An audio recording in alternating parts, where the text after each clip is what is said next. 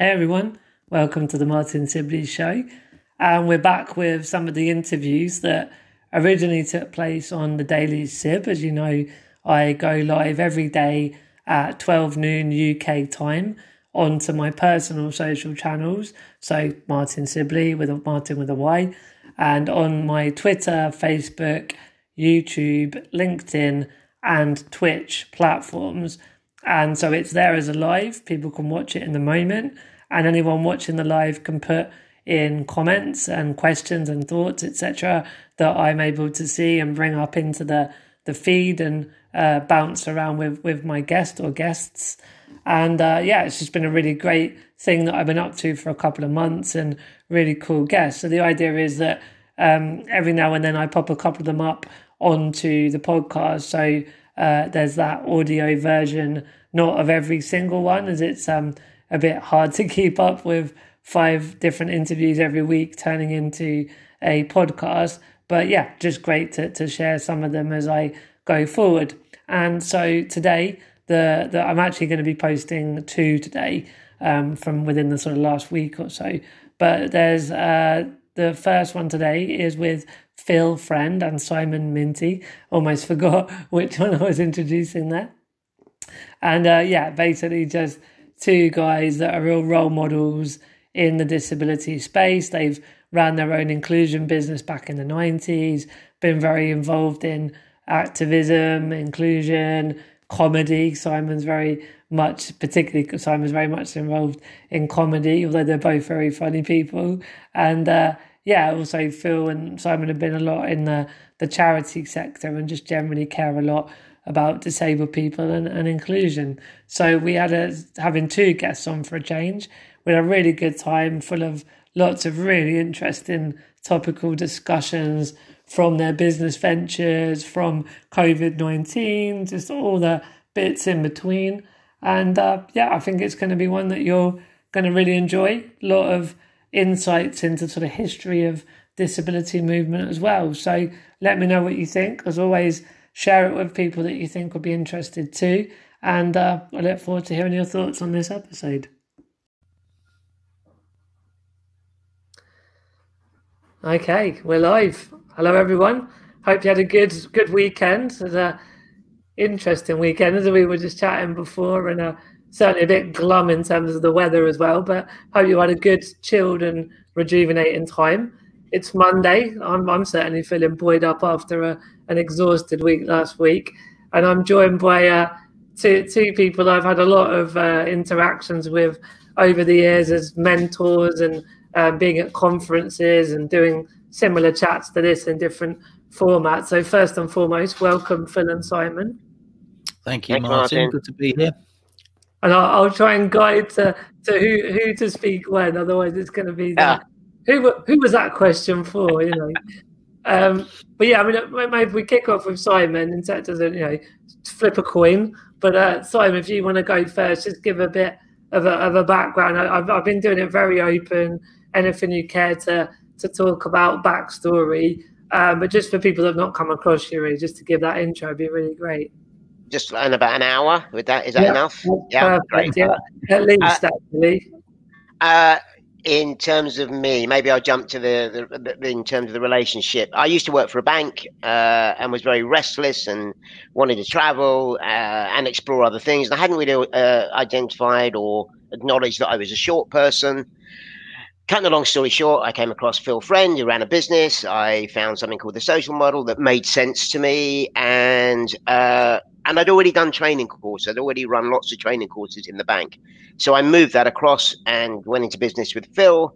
Uh, and after about well, 10 very successful years, then we gradually realized we were interested in other things.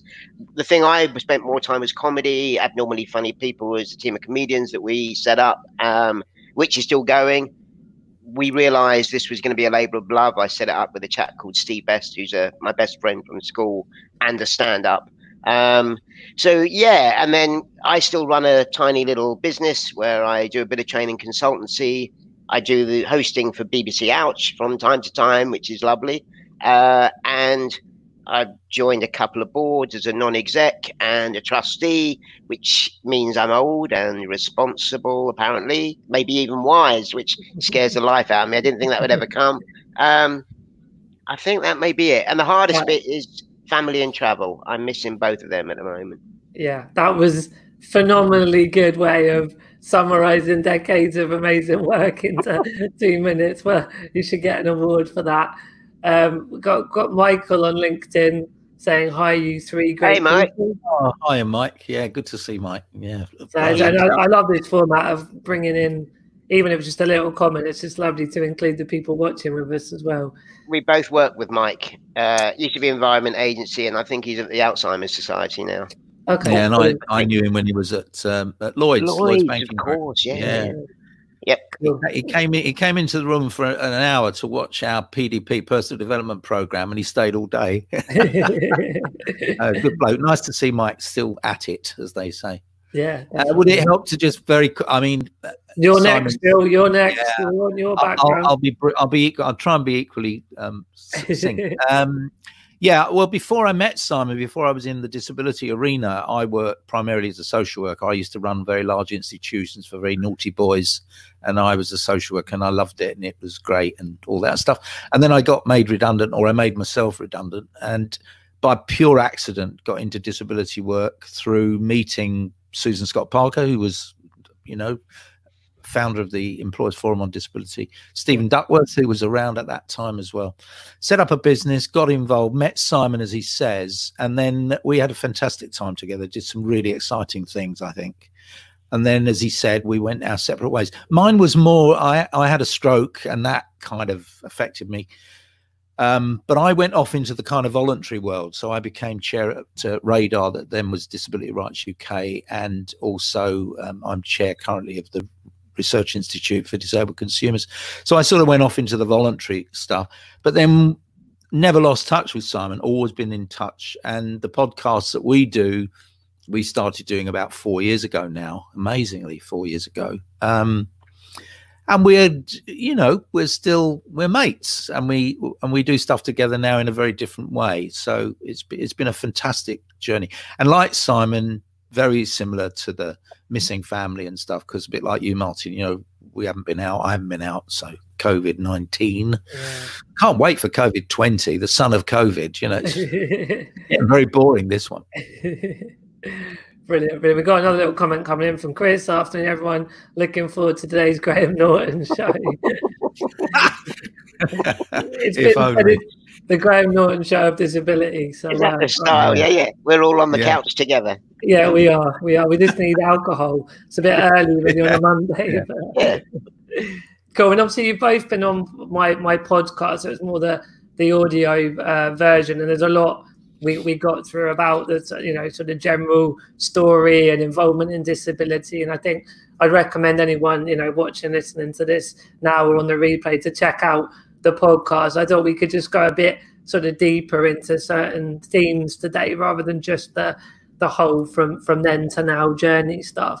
Um, obviously, you've, you've you know touched on the, the business side. Um, I know that sort of the stuff that Srin and I and another guy called Toby, we've you know definitely tried to to get into the value of disabled people as employees and as customers, and obviously learn from what you did and, and have done, and, and try and take that on. And that's where I mentioned the mentoring. You know, there's been a lot of you've both given a lot of time and support to us. I, I guess the other th- thought I had, I know that Baroness Jane Campbell has got a couple of um, friends and colleagues with disabilities that she's always worked closely with and also had a friendship with. I, I suppose my first thought and question is, you know, do, do you think there's a, a big need for having that sort of career where it spans in and out with a similar group of people that are your friends as well.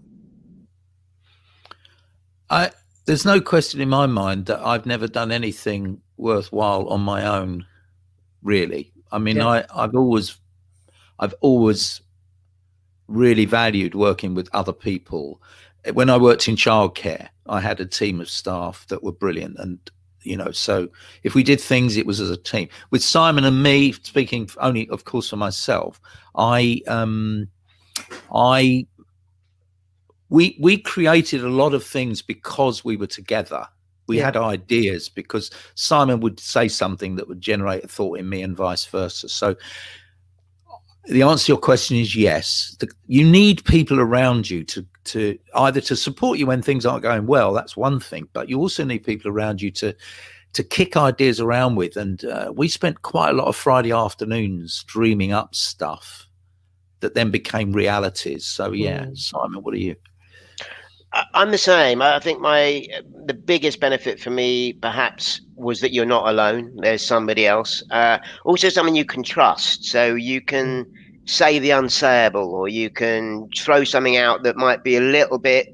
You wouldn't go public. You need some sort of feedback, and that where am I going with this and where does it go and not to be restricted. So I've always valued that trust, and that's what you do get with Phil or Jane Campbell or the various other. I'm still quite new, friends. I think I am with Jane, and maybe it's 10 years, but it's not like 20 or 30. She used to scare the life out of me because um, they were hardcore activists, and I've never been one of them. Um, the other bit, I suppose, is uh, I always fear we can be a bit cliquey, we can be a bit exclusive and I think people they don't necessarily put you on a pedestal, but they they see you in a certain way. And actually, if someone writes to me, I'm I'm chuffed. I, I want to reply. Uh, it, so I I worry that we can be a bit exclusive sometimes, and to a certain degree, you're the next generation. There'll be another generation after you. I want that.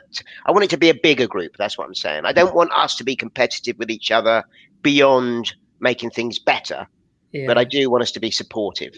I guess it's that balance of you know a bit of competition and geeing each other up to good, but also you more refer to that sort of safe space of if you're having a down day or there's a bit of a problem, you've got that group to to you know share and regroup with and and all the rest of it. I mean, how how about being friends and in business? Like, where, where did you have to be very sort of aware of the lines between friendship and business? I might jump in first because I did the two separations. I did abnormally funny people with my best friend from school, and that was really difficult because he's been a comedian all his life. He's never been involved in business, and that's what I'd done. So that was a really hard learning for both of us. With Phil, we weren't friends initially. We were. Right. We came together as a business, um, and I was a supplier or a trainer, an associate.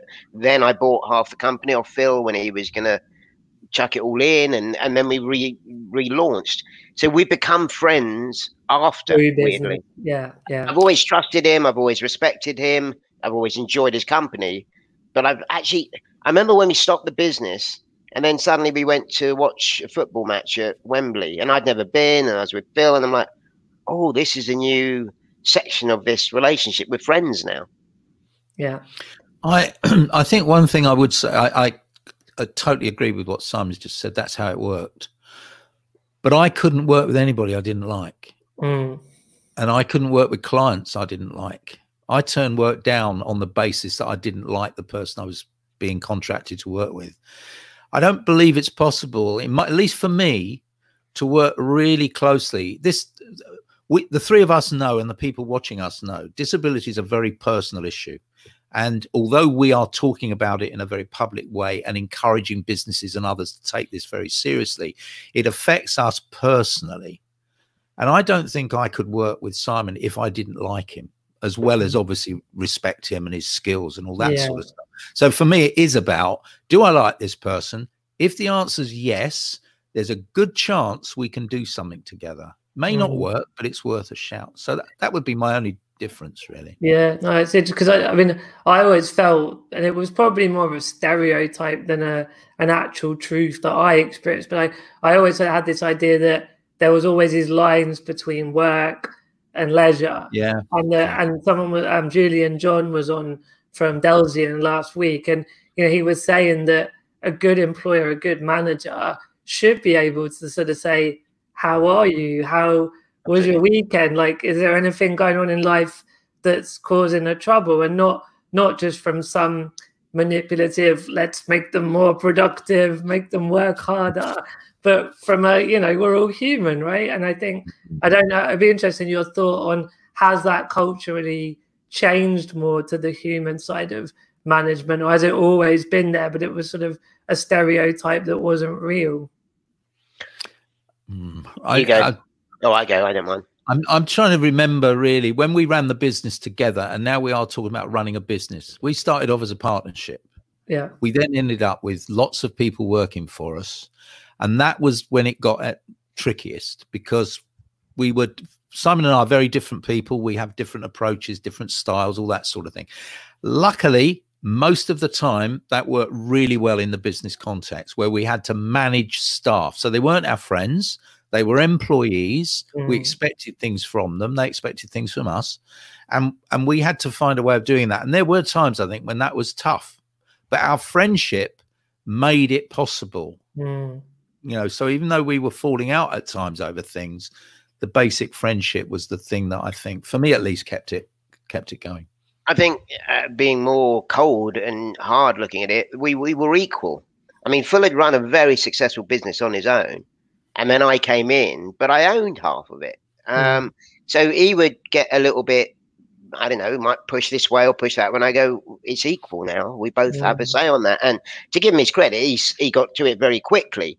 But yeah. because we were equal, that also meant you could trust. You knew both of us had an equal interest in the success and it going well if you're talking about the broader picture, I've just finished doing managing mental health in the time of COVID training courses. A client said, Do you know anything about this? I had some staff put it all together. We did 15 sessions and it was exhausting, but it was amazing. Mm-hmm. And I mm. was talking about things I never expected to talk about extended bereavement leave. Mm. That was never part of my disability training. We were in a mm. new area, and it was very much, I think, managers uh, and their teams have got to be able to say how are you and how are you feeling. I remember interviewing a director from Lloyds Bank at an event Phil always hosted every, uh, and it was two or three years ago, and he said we started resilience training for our staff. And to be provocative, I said, well, it's gone a bit far now, isn't it? Shouldn't you be teaching them about banking? Uh, and straight away he came back and said, I don't think we've gone far enough. Mm. And the good companies know that we used to do physical, now we do a lot of mental. If if you haven't got that well-being and that sort of contentment and that level right it's mm. not just productivity but it's just about being human and being real and all that sort of stuff so i, I mm. like that we do that i do get a bit moody sometimes I go well hold up but don't forget we're not social workers we're not psychologists mm. we can mm. only steer you to the right support but you still have a responsibility to stay in touch or do whatever you got to do mm. Any, any thoughts, I mean, businesses yeah. can't be successful. I, I, was just going to add that businesses can't be successful, in my view, unless staff are happy, unless staff feel cared about by their managers and others. Yeah. So there is a need to get to know people at a level which isn't just about churning the work out. It is, you know, understanding what's going on for them in the, the, the rest of and disability. Obviously, for many disabled people, as we well know, they're not all visible like we are many people are carrying around all sorts of issues that they're trying to manage to the best of their ability. If managers don't get that, then they're missing a really important part. So for me, even back when I was doing this full time all those years ago, I still recognized that you had to deal with the whole person here. You had to get to know people at a level. And I don't mean be mates with them and all that sort of thing necessarily, but at least understand the life they're leading that isn't just about work. Martyn, can I have one more? Yep. Uh, had a long ch- I think this time is very interesting. And so organizations, some of their staff will be not working as hard because there's just the work they do, they can't do it the same. There's a whole load of people who are doing three times as much work as they've done mm. before, and they're doing it in really strange circumstances at yeah. home. And some of them are doing it for 75% of their salary, whereas they used to do it for 100%. I think how managers and leaders manage this situation, they're expecting a lot more from people under really strange circumstances. And you've got to be immensely supportive and immensely smart because when we do come out of this, if we haven't treated people fairly or appropriately or checked in with them, I think that's going to linger. I think that will go, well, hang on, in the hard times, you expected a lot more of me, you paid me less. And so, as a long way of me saying, I think it's critical to get that right now. And what decisions we make right now can be very difficult decisions to make, but we've got to remember why we're doing them and what will be the impact in six months, in 18 months.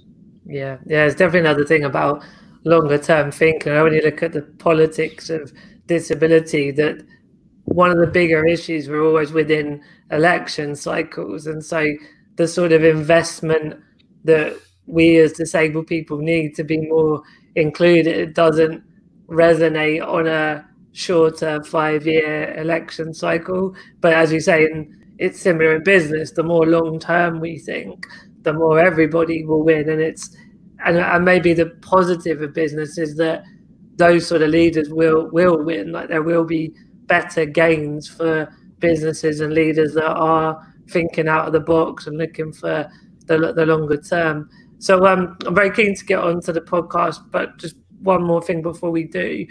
I suppose it's sort of looking at, we've already touched upon a couple of things now around sort of COVID 19, around the business climate.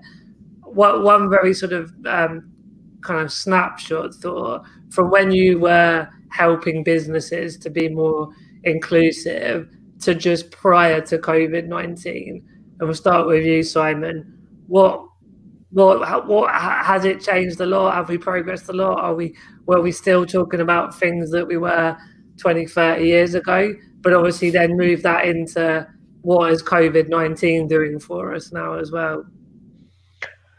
Um, I, I am old, but I can't do 30 years. I can only do 20 years. So I'm going to pass that back, back to Phil for that one. Um, uh, I, uh, that's a very good question. Uh, I think there's a mixture. I think there's some very good. I don't have loads of clients, so I can't say to you of the 20 companies I work with, I don't have that. So I can only talk about half a dozen who I work with. There are some who are really on this and they've got fabulous policies, procedures. They they know that their staff can talk about this. When you look at those engagement scores, disabled staff, those with mental health uh, conditions, are engaged and they're saying they like the company. So there is some really good stuff at the risk of broadening this out to other subjects, it's still a slow chip chip away. It, I don't think we've had the revolution. I don't think we've had the seismic moment where we go, way. It's we felt like we had that in the sort of late '90s, early 2000s when legislation kicked in. Yeah. Um, so I still think we've got a long way to go. I have two ways of looking at it. If a client comes to me and says, "I don't know what to say to a disabled person," I say to them, go and find a, an outfit that can do the 101 disability 101 learn the language get comfortable come back when you want to talk about something more in depth. But every yeah. now and again i accept that i don't there are people who really want to do stuff. They're really creative got great ideas and i'm like okay let's just get over that little hump of whatever your hesitation is and off we go. So i don't know if i've answered your question. I think we're better but yeah, the numbers are better. Lots of things are better, but uh, still a long way to go. And when I hear certain things, I get really sad to think, oh, mm. blimey, we're still at that point. Yeah, yeah. Cool. Phil, what are your thoughts on the program? Well, sadly, I can go back 30 years. So I suppose, but I'm not going to. I, I, would sum it up. I'd sum it up in this sort of way. I think when I started in disability work, it was called disability awareness training. And I used to go in and sheep dip companies by the thousand. It was kind of, and it was all about language and not knowing what to say and all that stuff. And then one day, a group of far more intelligent people than me suddenly said, hang on a minute, this is also about gender and race and all that stuff. So we started talking about disability oh, equality, not just awareness then we move from that to where I guess we are a bit more now, which is inclusion, where we mm. recognize that it's not just about being aware or treating people equally, it's about actually including people at every level. The nothing about us without us phrase back in the 80s that I remember so well is no less true now. If disabled people aren't in the room when these mm. conversations are taking place, then we're back where we were 30 years ago. So that has changed. I think there is a, a, recognition now that disabled people are more than just an impairment.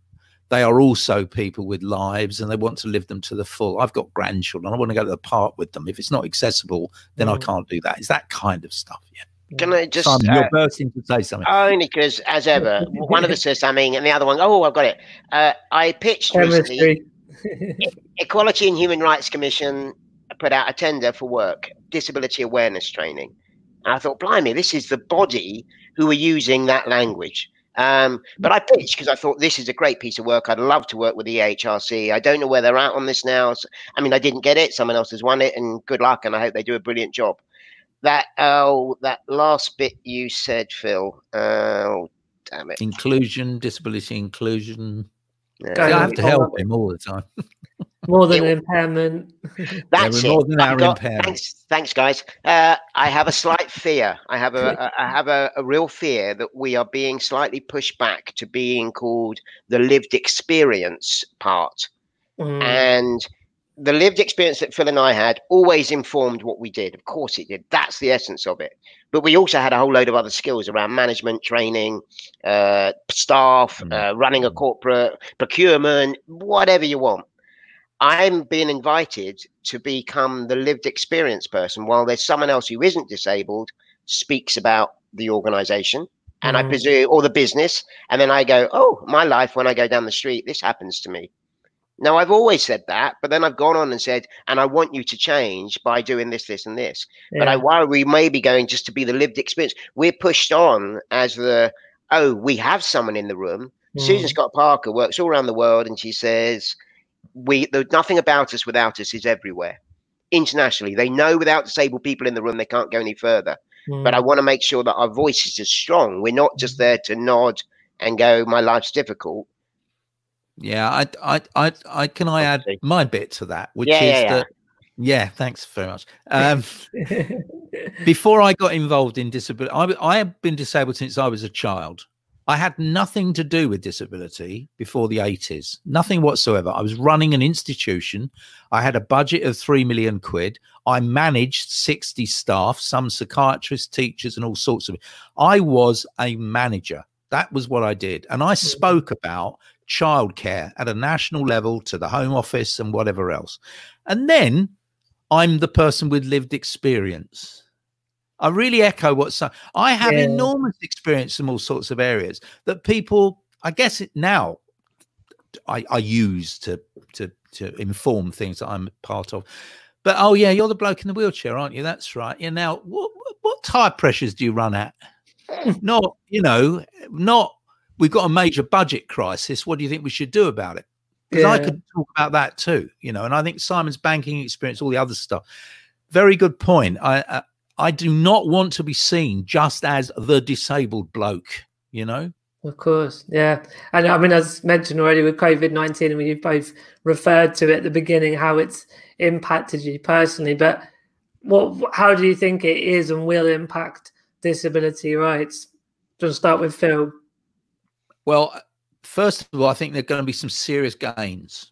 I think we have proved beyond all reasonable doubt you don't have to be in an office to work. Yeah. So some of the stuff that Simon and I were banging on about 30 years ago was, well, Funny. can we, can we, in your case, I mean, you're mere baby arm, but the mm. idea that, the idea, this is what happens, you see, I never get a point because he's always corrected. the point I'm trying to make is that we, we, I've forgotten what my point is now. I'm sorry. What we were banging No. on about Home working. And the games. Homeworking. Thank you, Martyn. I'm not going to thank Simon. Thank you, Martyn. No, the idea that um, when Simon and I were doing our stock in trade stuff back in the day, th- th- a reasonable adjustment. Could somebody please work from home on a Friday afternoon for 20 minutes? You know, that kind of deal. That's been blown out of the water. The idea that we can now organize around this kind of thing, I think is huge Mm, the worry I have is that we will miss the point that we also need s- social companionship. We need to be with other people and those kinds of things. And I think the isolation that many, many disabled people have experienced over many years shouldn't continue as an, you know, in a sense of as an excuse. Well, we were working from home, so that's okay. Do you know? Do you know what I mean? Am I making sense? Yeah, yeah. I mean, it's not just working. Like, it, it's the double edged sword, isn't it? That we could study at home, work at home, have leisure at home, like streaming the National Theatre, but it, we don't want it to be. So we don't need to make the theatre accessible because you Yeah. can watch it at home. Yeah, Yeah, that's exactly it. That's exactly it. Simon.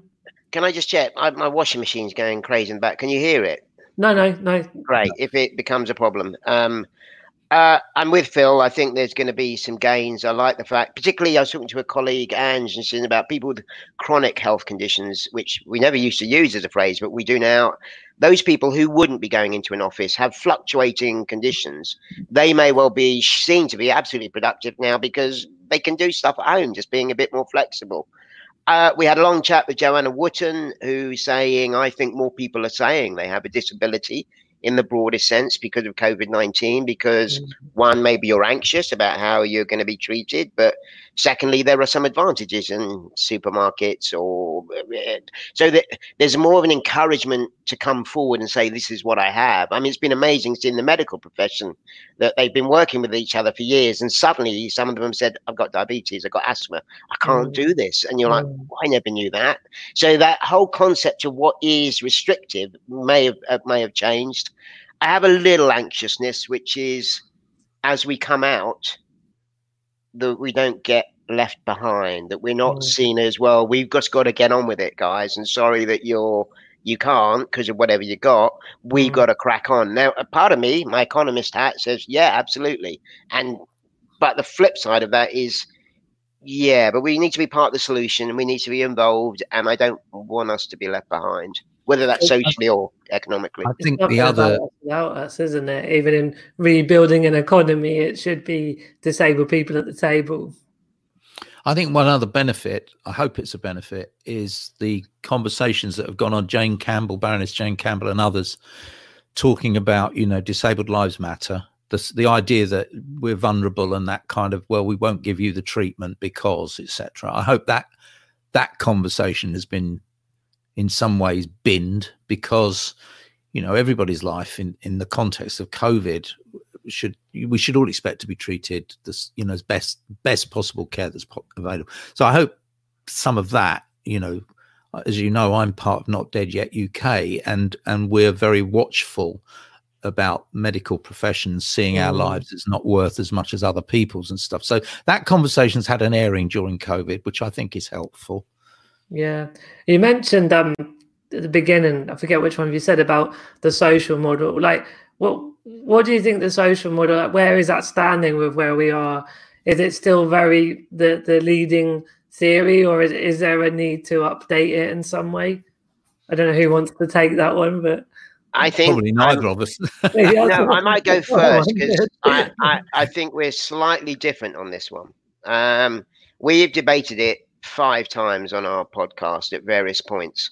Um, the same person I mentioned, Ange, uh, says um, she wants to write a paper about why it doesn't work anymore or why it doesn't work for a whole group of people. Mm. Um, I went to Mike Oliver's memorial uh, in Kent, and this was the guy who we say gave birth to the concept. Yeah. And they said at the time, this was never about disability. The social model is about people who are marginalized from main society. And then it's about looking at what are the barriers that can be removed to bring them in. Mm-hmm. Now, that for me is it in a nutshell. And the joy of it when you get it, it says, oh, it's not just me. I can't walk very far. I've got pain in my legs. But if I can use this and I don't get judged and I don't get stigma and people are flexible and yada, yada that will help my life enormously. But the idea that it is a solution for everybody at every time. I mean, part of the skill of the, the beauty of the social model is it never ends. So whatever you throw at it, there'll be a tweak, and that kind of meant to solve it. But that doesn't. If I've got a heart attack, I've got a passive pain, and I need something else. So, mm. not quite making it. I, I want something that supports it. I want something that takes it to another level a bit of me's tired. I mean, Tom Shakespeare, 2007, said it doesn't work. It's not fit for purpose. Mm. That's 13, 14 years ago. So why are we not either moved on if there's something better, or why haven't we adjusted it to make it better? So a bit of me's tired, but yeah, I, I like so, it for me. Yeah, sorry. it almost it sounds a little bit like the the capitalism argument that there's so much around capitalism that doesn't really work for everybody, but yet there isn't an obvious alternative to capitalism. I just felt like there was a parallel there in some way. But yeah, Phil, Phil would you like to add anything? Well, I, I suppose uh, for me, there was, as I said a few minutes ago, I didn't have anything to do with disability until the 80s, really. And as part of that enunciation, I came across a social model. And it just was, I mean, everybody says it of my generation, certainly.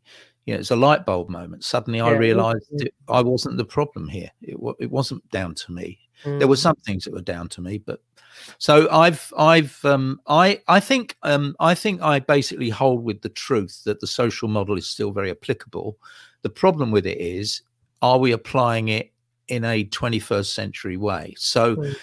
Simon referred to, for example, the fact that when the social model was being talked about, we didn't talk about people with non-visible conditions and all that kind of stuff. That wasn't relevant. You know, what was relevant? It's all white blokes in wheelchairs. Let's be clear. That's what it was all about. Well, those days are long gone. You know, mm. we're now looking at a very, but the essence of it remains the same. Are you having things put in your way by mm. society, either through just thoughtlessness or mm. deliberately to exclude you? And if you are, then we have to do something about that. Now, your impairment's something else. That's that's for you to kind of talk about. But so for me, I still think the social model, and you know, we've had Tom on our podcast, and he's very eloquent in this area, and I have a lot of respect for him. He doesn't say chuck it away. What he's saying is it's not fit for purpose mm. in lots of ways, and I tend to agree with that. But it's been liberating for me, and I know many, many other disabled people. So, I, I, like you, I think. By the way, isn't an op- an opposite of cap? Could we not try communism? Would that not be an alternative? Uh, I don't know what the equivalent of the social model is in that context. God knows. Yeah, this sounds like a slippery slope now, so I'm going to move it on. Did you want to add something, Simon? Say again. Did you want to add something? I, I sort of did, but I, I am going to pause it. I, I, my, I suppose my just my brief bit is Phil is right that when we were doing that original training, we would deliberately say we are not sick. We yeah. don't have anything that is going to stop us. What's stopping it is you or the yeah. steps or whatever. If you have a condition that gives you pain or limitation or fatigue or whatever it might be, when we ran a reasonable adjustment service for Lloyd's Bank, the trickiest ones were chronic fatigue syndrome because mm. we could make all the adjustments in the world, yeah, but it didn't necessarily work if someone couldn't be predictable or they and they didn't even know how to manage it themselves. So it was immensely difficult, and that's mm. my concern. How do we, how do we? But I do think COVID might have helped with that. So the people mm. who sit there working in bed and we're like, well, that's madness. Now we go, oh, actually, quite a lot of us have been doing it. Yeah. So yeah, uh, interesting. I mean, in working around your condition. Yeah. Yeah. I was saying one of those we won't really know what effect COVID had for, you know, 20, 20 or 30 years as a mm. as an approximate time span. Um, so a few things coming in. Mansour, good to hear you. Oh, hey. good to see Simon on a screen instead of from a taxi, do I ask, Simon? We're on the Euston Road. What it is, the A40. And I was in an Uber. He was in a, a accessible black cab. And I remember just looking across, we're in the traffic jam. And there he was by the window. I went, Oh, Mansour. Uh, we, we waved and said hello. Years ago, I think he was just about to work for PwC. And they got a bit wobbly about it. And they came to us. And we had mm. to unblock this thing. And they were being way over the top. Um, but, but no, I, I, remember seeing him in the cabin. It's like, oh my life, that's really weird. uh, so Catherine says, "Hi, I think we're getting into like some testimonials and creds now." Mike saying, "I've personally learned so much from Phil and Simon over the past two decades. Thank you for bringing them on together." Uh, Mike, Rich Thompson, hi all. Sorry, go on, Simon. Go on, go on. Mike, follow his Twitter feed. He's doing some really great stuff around race and race and ethnicity. Awesome, awesome. Yeah. Um, do you know what his handle is? No, but it'll be Mike Clark, I think. Okay. Yeah. Yeah. Cool. Definitely check that out. So yeah, Rich. Yeah. I think you, uh, Phil Friend, the man that changed my mindset, legend. Um, it was a big, big hammer. I used a big hammer. yeah. Well, do, do you know what Mike's now picked up on my faux pas to Simon. Yeah, yeah, yeah, yeah. Um, but no, interesting to say about a hammer for Rich, Phil, because when you were talking about the social model, there there was that side of it that sometimes people can become more the victim mindset because it's like, oh, the world is so full of barriers.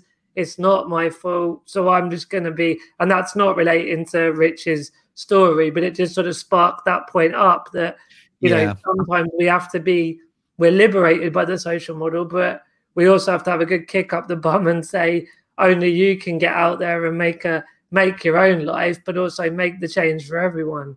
Is well, that something you've come across before? Oh, one of the things that Simon and I developed when we worked together was personal development programs. And, and Lloyd's Banking Group, God bless them, have been doing it for years. And Rich would would have been part of that program because I, I used to run it for Lloyd's. I think the thing that you've just said though, Martyn, is really important here. There is the social construct stuff, the barriers and all of that. Yeah. But am I the biggest barrier? Is it me actually that's the issue here? And I think the personal development programs um, allowed us to sit in a room with disabled people and really have an, an honest conversation about are you the barrier? Are you the one that's refusing? And uh, I was I was incredibly privileged to be part of that program. I've loved every minute of this. One of the most important parts of my life was running personal development programs because if you know it isn't you, you can then go into real conversations about who the problem is. Yeah, you know, you know it isn't you. So, um, Rich triggered that thought, and and um, I know Simon agrees with that. We've done some really interesting stuff around personal development programs. Um, to add to Phil's bit, uh, I will go traveling, working around the world, and someone will find me in a lift, and I go, "Oh, you? Do you know Phil Friend?" And I go, "Yes, I do. Well, he, he helped me on this." thing." I'm like, "Yeah, okay, thanks very much." time and time again, Phil, when he stopped doing the personal development program, there were hundreds of people who wrote uh, a card to say the impact wow. that he'd had on their lives. I mean, talk about unbelievably, immensely powerful and just gorgeous. I've only done them for about five years. Phil's had a lovely point because we might not all go to segre- uh, sorry, sort of special school, or so you don't have that hanging out with loads of people like you. Mm. And it, we might be the problem because we've had years of hiding it or feeling a bit oppressed by it or being fearful of talking about it or managing and coping in our own little way. Suddenly you're in a room with 12 people who have all got something and mm. we don't mind talking about it and we're very mm. open about it and you get tears you get um, understanding and that's phil said it's a bit like going to special school for a couple of days you suddenly you get other people and you want to help them and it is an immensely no i don't know what the word is but i agree with bill i've only done it for five years or so and it's you come away going oh my goodness me how did one i don't feel responsible and good enough to do it but the flip side is when i see the changes in people mm. God, I think I think one of the things the personal development program reminded me of, and Simon's right. You know, I went through special schools and spent years and years in hospital and so on. Um, personal development program for many people is the only time they've been in a room with people who are not like them from the impairment point of view, mm. but where it is quite okay to be who you are and to talk about it in and and to receive other people's thoughts about how you might deal with it differently. It's it's well simon said it. I if i regret retirement in any way at all it's that i don't do that course anymore because i loved it it was absolutely I, brilliant and one add-on I remember getting a bit panicked when all the wheelchair users had been through the course, and then we were moving on to people with autism, people with mental health uh, conditions, chronic uh, health conditions. And I thought, I'm a short bloke. How can I do this? Yet it still worked because mm. they could see what we were talking about. So sometimes we are very different and the issues that we have are very different. There's no two ways about that. But that coming together and unpicking it, putting it back together, that worked for any condition, impairment, disability, whatever your language is. Yeah. We're in yeah. charge of the structure. The delegates are in charge of the content. Mm. So you make it safe, you make it you know, an environment where people can be open, but they then decide what they're going to talk about. And that's that's really what it's about. That's the chemistry of it. So it doesn't matter what your impairment is, it doesn't matter what your condition is. Right. If you feel safe, you can talk about it. And then others can hear you and offer their thoughts. And that's really the essence. Dave Reese, my colleague, who I can't not mention in this context, Dave Reese, who's a non disabled guy that I ran the courses with, we've always remembered that it was the structure that we created and then let let disabled people or people with chronic conditions, whatever they are, mm. just to to come out and talk. It's very very moving actually, and, and and very privileged to be part of that. My one sentence laura is my co-pilot. Laura is the one i do it with. She's the non-disabled one and you can't do it without that balance. Mm, that's interesting as well. Yeah. Mm.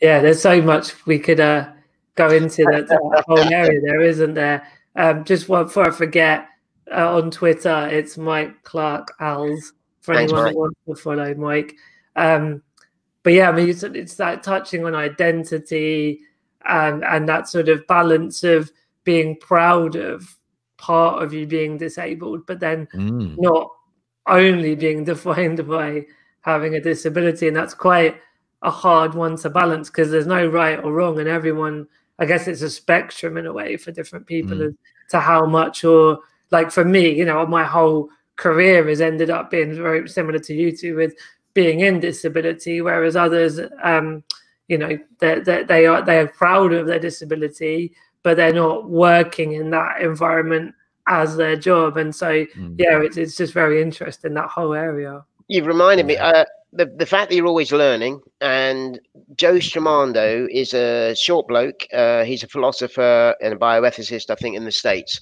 There's a woman who is young, she just died. She's a disability rights activist. Joe is saying, Be proud, be proud and of your disabilities. Okay. And she said, That's not the way. What we need is community. There's a whole load of people who got these, they haven't got community. Now, mm. that made me just go, oh my goodness, I hadn't thought. I want pride. I want to be proud.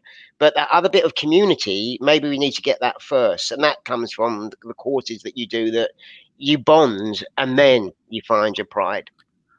Yeah, I, uh, there's been uh, one one of the most amazing things about the personal programs we ran was that people stay in touch for years. They they maintain the friendships. They seek each other out when there are issues that they want to talk about together. So I think that sense of community does come from those things. And of course, going back when I was young, we got that from the special schools. We, we'd all been through that kind of process. We all understood what that felt like. So that, that I mean, thank thankfully most disabled people do not go through that anymore um, but it did have a benefit of at least making you feel you understood things that perhaps now has been lost a bit but yeah i mean for me i primary school i was i was the only disabled in the village and at the little right. Britain. yeah yeah but then secondary i had to go further away because the local one wasn't accessible but that meant there were some um, disabled students but particularly uni i was in the the two adapted hall that flats of halls of residence. And mm. you know, mm. I can remember earlier on being in a nightclub with all the other disabled students and feeling a bit like, quite bluntly, I was 19, 20, am I going to pull if I'm with a group of disabled people? and and that that was my main, you know, aim in life sort of thing. But yeah. yeah, like I, I went through a lot of emotions on that that balance. You know, maybe at one point I was too far over there of not feeling comfortable with disabled people. Absolutely. But then the other side is to just be in that flat with the disabled students would have missed the fact that there were lots yeah. of diversity Absolutely. on campus of you know. So it's yeah, uh, yeah it's interesting. I, I like I like our little time together because that gives me my support, the shot in the arm. But that yeah. not my whole life. I want to be out with everybody. Yeah. And it kind of comes back to what we're talking about near the beginning of having that in the you know the business sense. And when you're trying to be part of disability rights to have those like-minded people there. Because um, a lot of my work now i'm more often you know with clients and businesses like very much like your business was. So i'm not as in that context as around the community. So it's vital for me that i still spend part of my week on disability horizons to keep for, for me as much as giving back and supporting the community. Otherwise, you you could almost lose touch of what's going on in the community as well. So yeah, lots of variables and factors. I'm aware we're getting nearer the end. Um, I don't know if you two have got a dive off at one, but we, we tend to finish about one. I just want to get a bit of a chat about the podcast and other things you're working on at the moment and any any plans. So feel free who wants to go first, but just be great to hear a bit more about the podcast really. Well, I mean, the podcast, I can't remember how it came about. Um, Simon and I are doing one of our things and up it popped, I guess. Um, but we've been doing for the last four years. We are in the process of rethinking the podcast and how we want to do it now because it four years on, but um, it gives us an opportunity. I, I, one lovely thing, it gives us a chance to work together. Yeah. I just love being around Simon uh, for the podcasts and things. Uh, but it's also an opportunity. it's an it's a, an opportunity like yours, really, to meet people, discuss things with them, see yeah. what's going on, and so on and so forth. And it's a model. It's sort of a, a, vehicle for getting our views and stuff out there. So um, long may it continue. I think YouTube and and video and that kind of thing's beginning to interest us too, and how we might expand our horizons a bit. But yeah, nothing concrete as such. But you'll be hearing a few things from us in the next two or three weeks mm. about the podcast and stuff. Sounds Simon. The, the best feedback we get about our podcast is the sort of relationship banter can be a heavy word but the sort of the the bounce back that the two yeah. of us have and so the idea to sort of interview people but also just to have us to free flow and talk about whatever we want to talk and that is the joy you, you're in a safe space you can say what you want to say. That's lovely, and I I enjoy that. Uh, someone said to me, "Oh, but you're all disabled people." Listen, I reckon seventy percent are not disabled. Yeah, I, we we we got a mailing list of people we've worked with over the years, and not all mm. of them are disabled. So I love, I hope that the sort of disabled people love it and get it. But there's a whole bundle of other people that can just listen to it because it's either funny or engaging or interesting or or whatever. Maybe it's annoying. I think one or two people said they want to throw the phone across yeah. the window when we say something that annoys them, and I'm like, that's quite good. I mean, yeah. Not too much, but create debate. Absolutely. Yeah. Well, where can people find it? Where is the podcast? Well, it's the it's the Phil and Simon show. It's on iTunes and it's on. He he's laughing because one of the jokes we have is that at the end of the show, every time Simon says, "So Phil, what's our email address?" and I can never bloody remember it, but I'm going to try.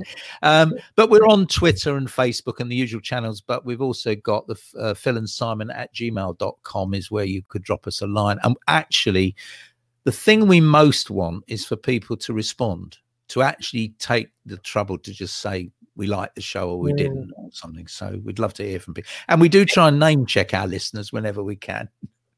If you are watching this in July, we will have moved. It will be called Minty and Friend. There's a different thing going on, but it will all redirect you. So you've caught us just yeah. at a little cusp. Yeah, yeah.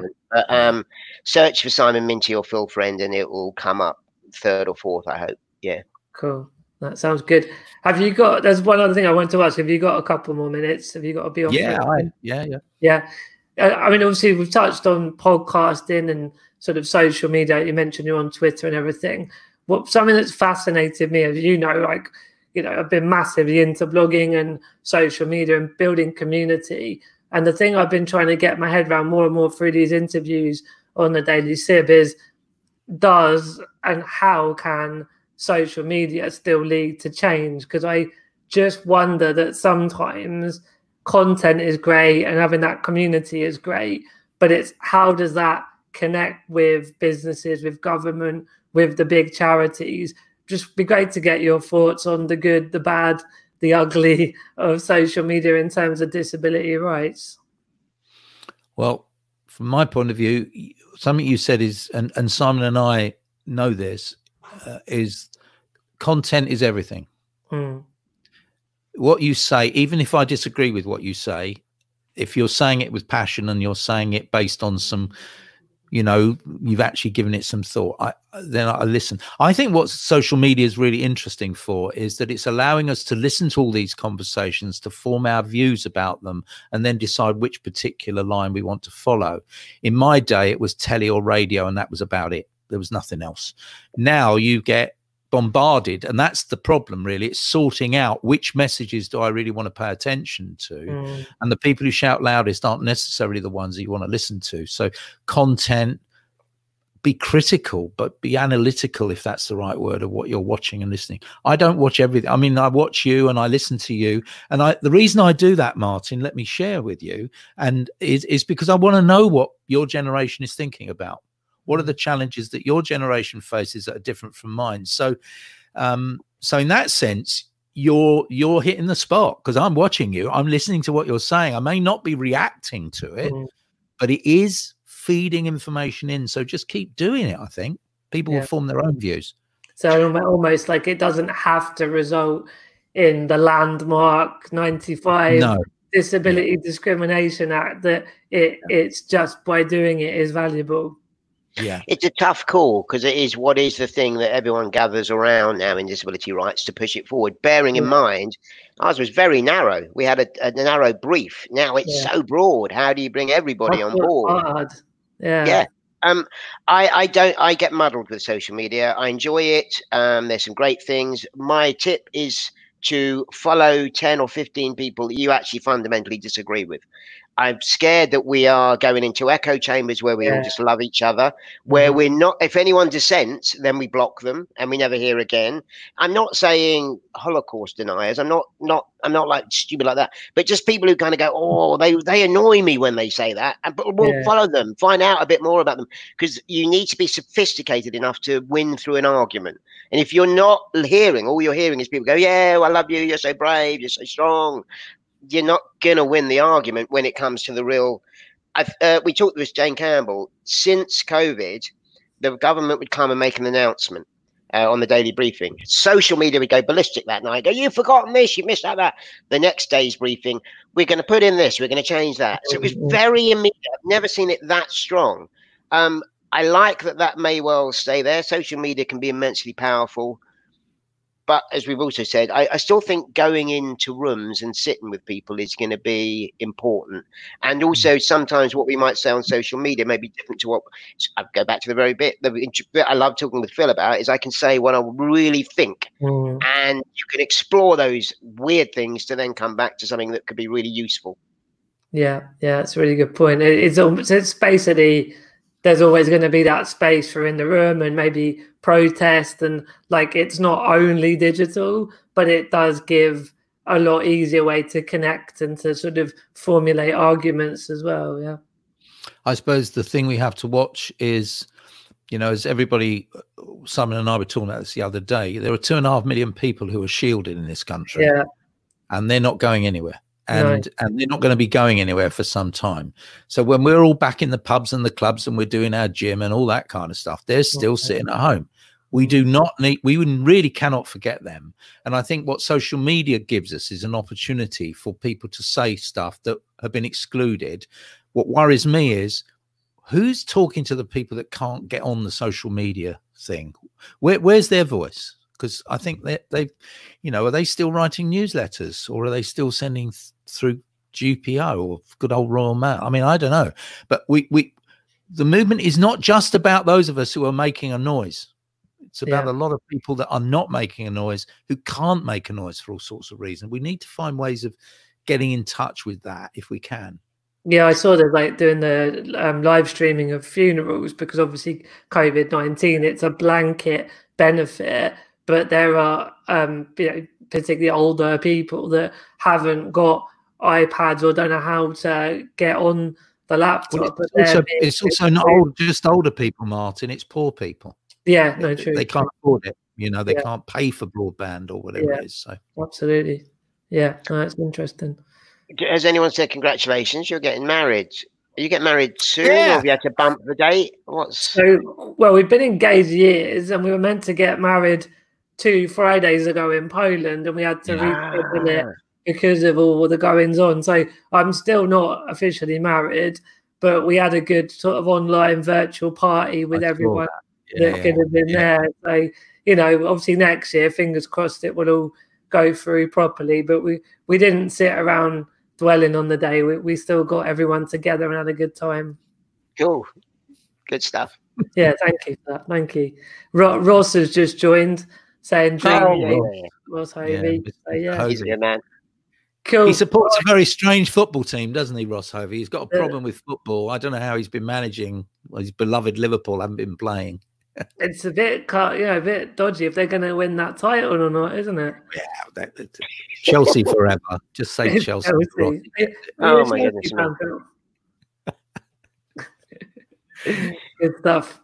All right. Well, um, yeah, I think we'll we'll we'll wrap up. And is there anything else you wanted to mention while we're still here?